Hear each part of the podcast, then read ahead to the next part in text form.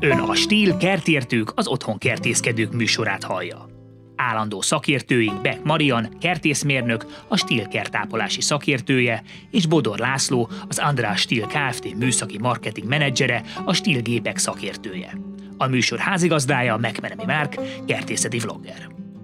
Nagy szeretettel üdvözlök mindenkit újra itt a Stíl Podcast fedélzetén, újra indulunk ugyanazzal a lendületet, sőt bízom benne, hogy még nagyobb lendülettel, mert egy nagyon izgalmas témát szeretnénk majd kibontogatni itt az új évad folyamán, ez pedig a fenntartható kert, hogy ez mit jelent, milyen módon tudjuk a kertünket ökológikus szemlélettel kezelni, mit tudunk hozzátenni, mint kert tulajdonosok ahhoz, hogy a, a bolygónk egészségesebb legyen, és igenis sok mindent fogunk tudni javasolni nektek, nektek, és ez nem csak a bolygónak lesz jó egyébként, hanem nektek is jó lesz, a kertnek is jó lesz, tehát ezekben a dolgokban szerintem pont az a nagyszerű, hogy, hogy ezek mindenkire pozitív hatással vannak. Tehát ha ezeket a dolgokat alkalmazok, én például évek óta használom a kertbe ezeket a, a, a fenntartható megközelítésű dolgokat, és látom most már x év elteltével, hogy ezeknek beérik a gyümölcse, mert nyilván ezek hosszú távú, hosszú távú dolgok. Úgyhogy azt gondoltuk, hogy ezt az évadot, ezt ennek szenteljük, tehát a fenntartható kertről fog fogunk beszélgetni veletek, és akkor kérdezem is tőletek először Mariant, mert hölgyek előre, hogy számodra mit jelent a fenntartható kert, mert ugye sokszor hallottuk már, hogy fenntartható háztartás, meg fenntartható gazdaság, és szerintem ez így, így ott van a köztudatban, de nem biztos, hogy mindenki számára világos, hogy egyáltalán mi az, hogy fenntartható. Neked mit jelent a fenntartható kert? Igen, én is köszöntöm a hallgatókat ebben az új évadban, és szerintem ez egy nagyon izgalmas és nagyon sokrétű téma, amit, amit nem is lesz akár időnk teljesen kiboncolni itt a hatadás során, és egyébként annyi, hogy, hogy én nagyon örülök annak, hogy azért ugye mi szoktunk egymással is, akár adás előtt, akár végén mindig egy, egy kicsit még elbeszélgetni, és szerintem mind a hárman pont olyanok vagyunk, hogy, hogy ez nagyon érdekel minket ez a téma, és mind a hárman pontosan így gondolkozunk mi a, a kertünkben. Hát nekem, hogyha fenntartható kert, akkor egyrészt az jut eszembe, hogy ugyanannyit, amennyit kivesz az ember a kertből, ugyanannyit juttasson is vissza. Ugye ez, ezeket a témákat, akár a komposztálás, mulcsozás, zöld hulladék feldolgozást, ezeket ki fogjuk beszélni. Illetve, ami még szerintem nagyon fontos, hogy amellett, hogy ez egy környezetbarát kert és egy környezetkímélő technológia, amit használunk, pénzt is spórolunk ezzel folyamatosan ami nem mellékes, hiszen nem kell plusz tápanyagokra költenünk. Egy, egy nagyon sok olyan módszer van, amivel, amivel nem kell plusz költségekbe vernünk magunkat, hanem igazából a kert fogja létrehozni nekünk azokat a, a szuper alapanyagokat, amiket mi fel tudunk használni. Egy win-win, win-win-win szituáció abszolút. Így van. Laci, neked mit jelent a fenntarthatóság az életedben? Hát én is sok szeretettel üdvözlöm a, a hallgatókat az új évad elején. Hát pontosan azokon futottam végig, Marian is elmondott előttem, tehát Bocsi. lehetőleg az olyan erőforrásokkal, amik, amik a rendelkezésemre állnak, és, és ott van a kertünkben, készközelségben, azokat tudjuk visszaforgatni a kertbe, úgy, hogy ezzel mint időt, mint költséget tudunk megtakarítani. Egy kicsit így a, tudom én, a két generációval ezelőtt a nagyszüleim jutottak eszembe, hogy ők is azt csinálták, hogy megpróbáltak mindent abból megoldani, mi éppen volt otthon, mert akkor mondjuk nem lehetett annyi mindent kapni, nem tömtek minket tele ilyen szintű reklámokkal, stb. És jöttek ezek a felfedezések, hogy hoppá, hát ez jó erre is, ezt lehet erre is, arra is használni. És igazából talán ebbe az irányba kezdtünk visszamenni, hogy ha ott van elérhető közelségben. Ráadásul különben csak szemétként használnánk bizonyos dolgokat, ehelyett viszont tudjuk őket úgy alkalmazni, hogy az a több plusz pozitívumot tudunk belőlük kivenni. Tehát számomra valahol itt tart a fenntarthatóság. Ez egy nagyon fontos aspektus szerintem, Laci, amit, amit megpendítettél, mind, amit mind a kettőtök megpendített, mind, mindegyik nagyon fontos, de hogy pont ö, ö, egy ilyen kisebb vitába keveredtem egy, egy, egy Facebookos ö, csoportban, egy paradicsom termesztős csoportban, ahol, ahol számomra meglepő módon még mindig nagyon előtérben vannak a vegyszerek, tehát mindenre vegyszereket használnak, műtrágyát használnak, stb. És föl valaki megkérdez, hogy kell egyáltalán, ezen gondolkodik, kell-e műtrágyát használni, és akkor én nem szoktam általában ilyen kis vitákba bele, bele bonyolódni, de nem bírtam megállni, és mondtam, hogy hát szerintem nem kell. Tehát én évek óta termesztek paradicsomot, soha egy csepp vegyszert nem láttak, mert azt gondolom, hogy vegyszeres zöldséget meg tudom venni a bármelyik szupermarketben, azért termesztek otthon, hogy, hogy, hogy ne legyen benne. És, és akkor persze jön, jön sok-sokféle sokféle hozzáállás, és mindig azt szoktam mondani, mert azt mondja, nem lehet ezt máshogy megoldani, de hát évszázadokon keresztül megoldott. Tehát igazából ez a nem fenntartható, amit ugye ez a lineális jellegű kertészet és gazdaság és minden, ami, ami, ami a világban van, ez egy viszonylag új találmány, tehát hogy évszázadokon, akár évezredeken keresztül az emberek fenntartható módon tart, csináltak mezőgazdaságot, meg, meg, meg kertet, tehát hogy igazából nem kell nekünk föltalálni a spanyol viaszt, csupán már bejáratott technikákat kell egy kicsit máshogy fölhasználni, illetve ami még nagyon fontos, hogy, hogy a természetben ez, ez működik, tehát megvan. Tehát, ö, én nekem ezért nagyon szimpatikus a permakultúra. Ennek a lényege az az, hogy, hogy a természetben ez tökéletesen működik. Tehát a, te, a stabil természeti rendszerek, mint például egy erdő, az nem igényel semmilyen külső behatást, az tökéletesen működik, mert minden a, minden a helyén van ebben a rendszerben, és igazából azt próbálja meg lemodellezni, amit a természet csinál, és, és egyszerűen csak nem a természet ellen próbál dolgozni, hanem a természettel együtt, és szerintem ezt kell megpróbálni nekünk a kertben, kertben leutánozni. De beszéljünk akkor egy, egy kicsit azokról a témákról, amiket majd ugye ki fogunk itt vesézni majd a, a, a mostani évadban. Ugye talán az egyik legfontosabb része, hogy azt Marian már említette is a fenntarthatóságnak, hogy az újrahasznosítás, vagyis a komposztálás, és, és ez, ez talán az utóbbi években azt, azt, azt lehet mondani, hogy minthogyha kezdene azért jobban előtérbe kerülni, de még mindig, még mindig nem az igazi, még mindig vannak ö, emberek, akik nem, nem értik. Na, erre, Laci, például... erre vannak kényszerítő tényezők is egy kicsit, mondhatni ezt, hiszen a a mostani szabályozások mellett ugye tiltják az égetéseket és a különböző környezetkárosító megoldásokat, úgyhogy egy kicsit próbálják az embereket is abba az irányba terelni, hogy a komposztálással foglalkozzanak, hiszen a úgymond egyszerűbb ö, megoldást, hogy meg lehet szabadulni ezektől a sokak által hulladéknak ö, ítélt dolgoktól, ezt kezdik betiltani. Tehát ö, van egy kis ö, erő is abban, hogy, hogy ebbe az irányba kanyarodik a dolog, de szerintem ez itt teljesen jó. Hát így kéne, hogy működjön szerintem a szabályozás, hogy egy kicsit a szabályozással terelni az embereket a, a, megfelelő irányba, és ha az ember erre rááll, akkor tulajdonképpen rájön, hogy voltak éppen ez egy kincs, ami ott van a, ott van a birtokában, rengeteg mindenre föl lehet használni, mi meg úgy kezeljük pontosan, hogy mondtad, mint hulladék, és bezacskózzuk, és elszállítatjuk, és mindenfélét nyüglődünk vele, miközben rengeteg mindenre föl lehet használni, Maria. Nekem csak az jutott eszembe most, hogy, hogy az egy nagyon jó kezdeményezés szerintem, amikor néha az önkormányzatok behirdetik, hogy, hogy ingyen komposztálót adnak, és, és én azt láttam a környezetünkben, hogy nagyon sokan akkor kezdték el a komposztálást, mert hogy azt tudták, hogy most milyen anyagból, ö, ö, hova tegyék, hogyan, hogyan kezdjenek neki, és akkor, amikor ugye ingyen fel lett ez ajánlva, hogy, hogy mindenki kap egy-egy komposztálót, akkor elkezdték, és akkor azóta már lehet, hogy nem egy, hanem két-három komposztáló is van a kertjükbe, és, és, és látják, hogy ez mennyire egy hatásos és, és jól működő dolog. Igen, és itt volt egy kis beijesztés is, mert mikor nálunk elindult a környékünkön ez a megoldás, akkor uh, ahhoz kötötték, az a feltételhez kötötték az ingyenes komposztáló edényeket, hogy komposztálási naplót kell vezetni, amit le kell írni, hogy mikor, mit, mennyit dobtam bele, és ezt majd valaki egyszer számon kéri. Tehát akkor azért volt egy kis fék, hogy az ember úgy volt vele, hogy, hogy most fogok én ezért folyamatosan körmölni, meg egy spirálfüzetet vezetni, hogy akkor most mi hullott bele. Aztán De azért a másik a... oldalt is megnézném, aki ezt tényleg végig Igen, nézi, igen, igen. Végig meg a harmadrészt meg azt, aki ezt majd egyszer fogja le, és végigolvassa, hogy Juli néni azt, éppen az igen, azt mondom, hogy aki ezt végignézi. Január. Osztályozza. Ez csak, ez csak négyes alá, ne haragudj.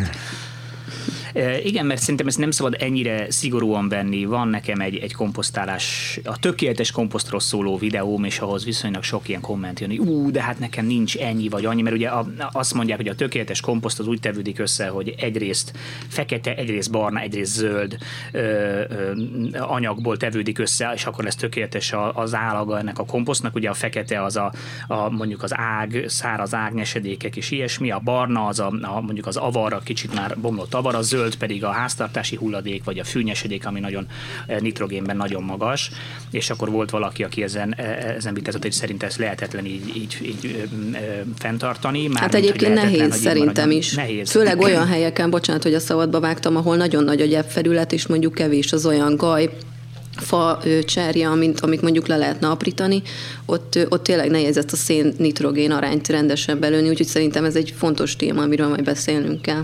Igen, és azt akartam én is ebből kihozni, hogy, hogy azért nem kell szerintem ezt elképesztően kőbevésett módon, módon tartani. Tehát, hogy tényleg az a lényeg, hogy, hogy, hogy komposztáljunk, hát de a természetben is azért különböző, van, ahol csak nem tudom, fa, fa ágak vannak. Nekem például van egy ilyen fa kupacom a kertben, ami most már évek óta mindig oda halmozom a, az ilyen fa hulladékot, és alul már nagyon szépen le, lebomlott, és ott van egy ilyen, egy ilyen komposztszerű valami, pedig az csak, az csak kvázi fekete hulladék, tehát hogy nem kell azért ezt ennyire, ennyire szigorúan venni. Maximum ott lehet probléma, hogyha nagyon sok zöldet használunk, tehát sok a, a fűnyesedék vagy a házi hulladék, akkor, akkor azért lehet egy idő után egy szaga, mert hogy a nitrogén túltengés miatt kialakulhat egy, egy, egy, egy kicsit egy ilyen rothadás, amitől, amitől nem olyan jó a szaga de ezt leszámítva szerintem a komposzt végső minősége szempontjából nincs akkora, akkora különbség. De hát erre meg azért vannak jó praktikák szerintem, hogyha valakinek tényleg ez van, hogy nagyon sok a, a fűnyesedék, meg a zöld hulladék a kertben, akkor akár az, hogy ugye minden réteg után rak egy réteg földet, kert, a kertből egy réteg földet a, a komposzthalomra, illetve vannak olyan természetes komposztkezelő anyagok, akár a kőlisztek, a, a csontlisztek, amikkel mondjuk az egy plusz költség, de hogyha, hogyha így van, hogy tényleg csak a zöld hulladék, és nem akarja kirakni, amikor jön érte a, a hulladék elszállító, hanem szeretné a kertben feldolgozni, akkor ezekkel nagyon jól lehet alakítani illetve nyugodtan bele lehet rakni, amitől sok mindenki óckodik még, de, de, de tök jól működik, például barna karton, tehát kicsit darabokra össze kell tépegetni, vagy egyéb ilyen, ilyen nem fényes, nem Tojás színes tartó papír. például. Tojás tartó, így van, és az, azért az nagyon jól kompenzálja a zöld hulladékot, vagy pedig ágnyesedéket, tehát hogy akkor meg biztos, hogy mindenkinek van a, a, a, a kertjében valami ágnyesedék, és azt jól le lehet, le lehet darálgatni, vagy na, hát ha valakinek van türelme, akkor össze lehet vagdosni. De ne lőjünk el minden puskaport a komposztálással Igen, kapcsolatban, mert hogy majd fogunk a következő adásban egészen bőven erről beszélni. Beszélgessünk egy másik nagyon fontos szempontról, ami szerintem egyre fontosabb lesz, ez pedig a vízkezelés kérdése. Most is hő hullám, hő hullám hátán látjuk, hogy, hogy iszonyatosan fontos, hogy hogyan, hogyan kezeljük a, a vízmennyiségünket, és sajnos azért ez egy fönnálló probléma, hogy, hogy, hogy hát egyre kevesebb a víz, ugye a talajvíz szintjeink azok csökkennek, tehát ezt nem lehet, nem lehet ezeket a nagy melegeket azzal pótolni, hogy, hogy egyre többet öntözünk, hanem, hanem változtatni kell azon a rendszeren, hogy hogyan öntözünk, és erről is szól egyébként a fenntartató kert, hogy azért ne öntözzünk őrületes módon. Nektek milyen praktikáitok vannak, Marian? Te, te mit szoktál bevetni, nekem annyi vizet használni? Igen, hát ugye szerintem mindannyiunk mániája az a mulcsozás, és ez is lesz majd az egyik téma, amit kifejtünk, és, és ez például a, a, a mulcsnak a, a növények alá tevése.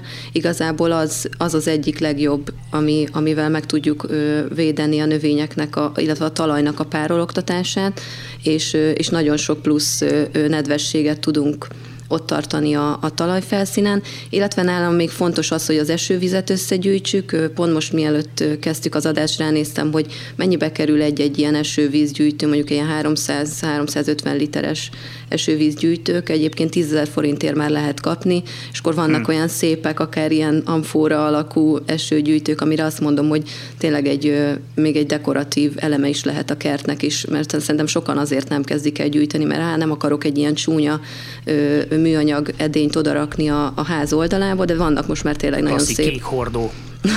Igen, ezek a, ezek a klasszik hordók, ö, ö, szerintem ezek miatt egy csomó mindenki óckodik ettől, de vannak nagyon szép esőgyűjtők most már, és, ö, és nem tudunk annál jobb öntözőt, ö, öntöző vizet igazából a növények számára előállítani, illetve a csapvíz az nyilván nem tud annyira jó minőségű lenni, mint, mint maga az esővíz.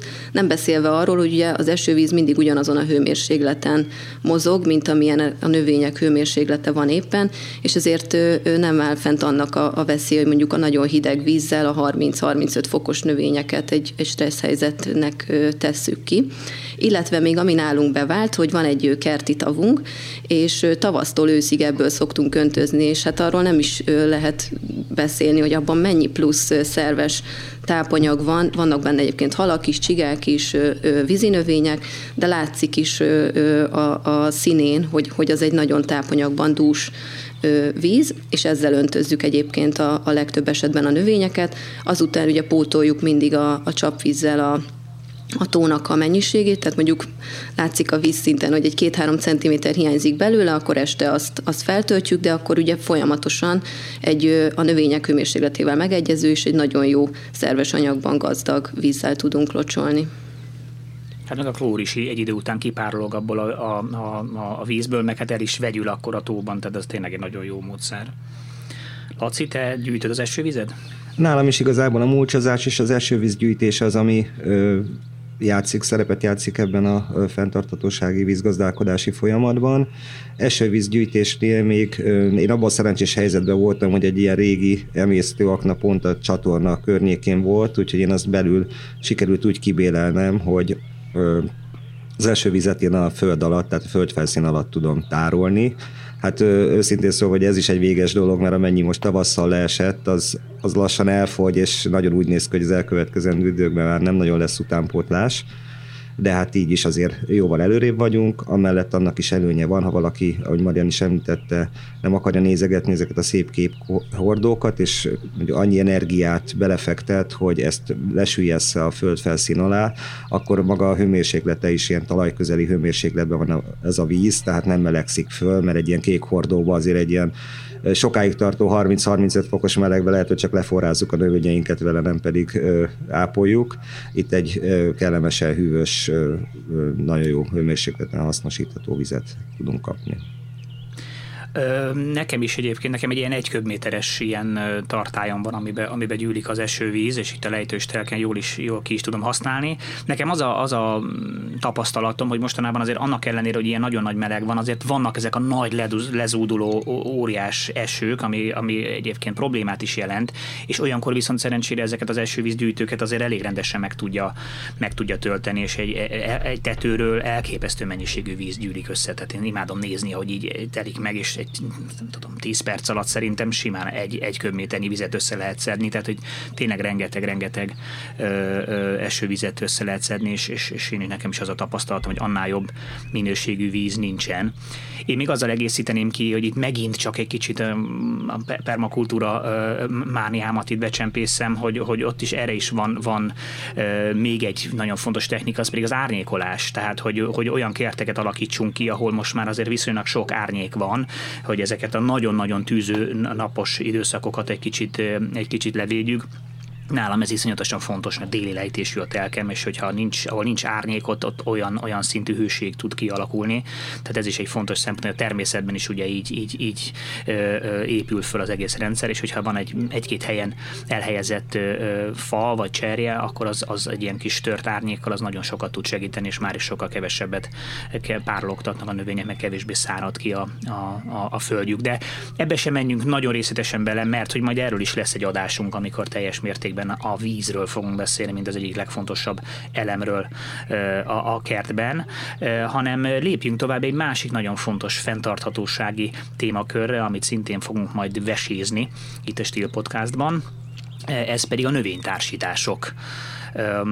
Marian, ezt, ezt át is dobnám neked, ez hogy mit jelent az, hogy mi az, hogy növénytársítások?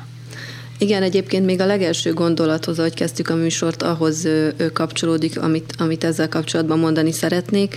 Igazából nekem a mániám, hogy dísznövények helyett főleg olyan növényekkel ültessem tele a kertet, amik ehetőek is, vagy valamilyen szinten felhasználhatóak, és egyébként ugye nagyon sok ezek közül azért díszítő értékkel is bír és volt az e- elején a műsornak arról szó, hogy ugye a vegyszermentesen megtermesztett paradicsomnál nincs is jobb, hiszen egyrészt itt is csak a, a pénzspórolás az egyik, ami, amit föl tudok hozni, illetve itt biztosak lehetünk ugye benne, hogy hogyha a piacon vásárolunk, és azt mondják, hogy vegyszermentes, akkor se lehetünk azért azzal százszázalékosan abban százszázalékosan biztosak, de itt tényleg tudjuk, hogy na akkor ez egy vegyszermentesen termesztett gyümölcs vagy zöldség, fűszernövény, és hát annál nincs is finomabb, És hát pont emiatt nagyon fontos, ha már vegyszermentes növényvédelem, a növénytársításoknak a, a kialakítása, mert hogy nagyon sok olyan zöldségféle, a fűszernövényekről nem is beszélve ö, van, ami, ami távol tart bizonyos kártevőket, kórokozókat,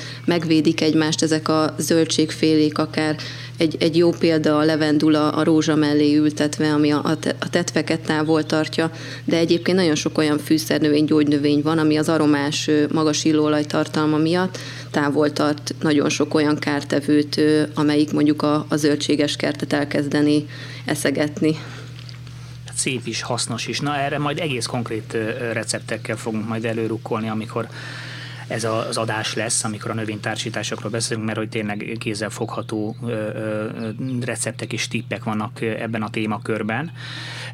De még egy fontos témakört vesézzünk már ki, hogyha már itt vagyunk, és az általánosságban beszélünk, és ez mégiscsak a Stílkertértők podcastja, hogy, hogy a, a, a gépek tekintetében az, mi, mi, az, ami, mi, mi az, ami a fenntarthatóság jegyében tudsz nekünk ajánlani? Hát gépek tekintetében ugye mindenképpen a környezetbarát és környezetkímélő megoldásokat támogatjuk. Világ és cégszinten természetesen ez a hivatásunk, illetve küldetésünk, ahogy nem csak mi más gyártók is.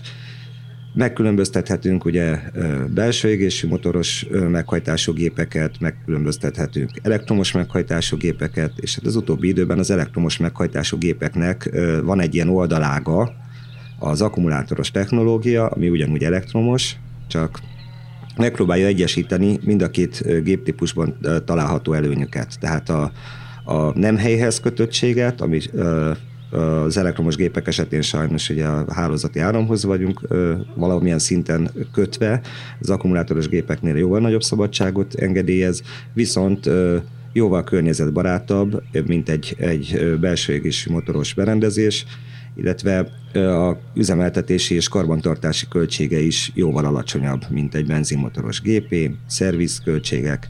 Én azt szoktam mondani, hogy bár az elején egy akkumulátoros gépnek a beruházására több ö, pénzre van szükség, tehát több anyagi erőforrást igényel, de a később ez mind a, a üzemeltetés, mind pedig a szerviz során ez mindenképpen meg fog térülni. Úgyhogy most már ott tartunk a kínálatunk volt, a termékpalettánknak körülbelül egy olyan 80-70-80 százalékából már mindenre tudunk akkumulátoros ö, megoldást ajánlani. Természetesen azt kell mondani, hogy az akkumulátor amellett nem egy környezetbarát dolog, hogyha nem megfelelően kezeljük. Tehát uh, itt az van, hogy nem apránként juttatunk, juttatunk ki szennyező adagot a környezetbe, hanem a végén viszont, hogyha ezt az akkumulátort nem megfelelően uh, kezeljük, és nem a hulladékgyűjtő helyre visszük el, vagy olyan újrahasznosítás részre, akkor ugyanannyi kárt teszünk a természetben, hogyha ezt eldobjuk, mint hogyha folyamatosan üzemeltettünk volna tíz évig egy benzinmotoros berendezést. Tehát erre oda kell figyelni, de hát ez mégis egyszerűbb, és a mostani világban megoldhatóbb egy ilyen akkumulátor leadással, mint sem, mint sem folyamatosan a, a, a károsanyag kibocsátási értékekkel való küzdelem. Tehát arra is lehet számítani, hogy Laci majd kiváló gépeket fog ajánlani nekünk, illetve segítséget nyújt abban, hogy hogyan tudunk a gépek tekintetében is minél fenntarthatóbbak lenni. De még miatt le, leketyeg az időnk, azért még, még két témát említsünk meg, amiről fogunk majd beszélgetni. Az egyik az az, hogy ugye a fenntartható kertben nem csak nekünk és a növényeinknek van helye, hanem az állatoknak is helye van, sőt szerepe van. Erről is fogunk majd beszélgetni. Marian, ez, ez szintén a te szívedhez közel álló téma az állatok. Már kertben. akartam mondani. Igen, hogy amikor mondtad, hogy neked nagyon jó érzés, amikor mondjuk az egy köbméteres esőgyűjtőd meg telik 10 perc alatt az esővízzel. Nekem pont ugyanilyen, amikor mondjuk a lányokkal, van két kislányom, végig megyünk a kerten, a kövek alá, kerti bútorok alá akár bekukkantunk, és akkor megnézzük, hogy milyen talaj élőlények vannak a kertben, akár a százlábúak, az ászkarákok, a, a giliszták, a, a komposztálóban is egyébként, amikor ö, ö, megnézzük, hogy mennyire érett már a, a komposzt, akkor is ott ö, a talajéletet nagyon szeretjük ö, vizsgálni, és nem, nem beszélve... Wow. igen, igen. És nem beszélve a, a kis rovar hotelekről, amiket kihelyeztünk most már néhány évvel ezelőtt a, a kert több részébe, és van olyan is egyébként, amelyik a kerti fészerben volt fent a, az egyik polcon, mert hogy annak még nem találtuk meg a helyét, és mivel nem volt ablak a, a, ennek a kis házikónak. Azt vettem észre egyik alkalommal, amikor mentem be egy szerszámért, hogy szálltak ki belőle ö, a posztméhek. Úgyhogy, úgyhogy ezek ilyen apró örömök, de, de ilyenkor látja azt az ember, hogy tényleg él a kert.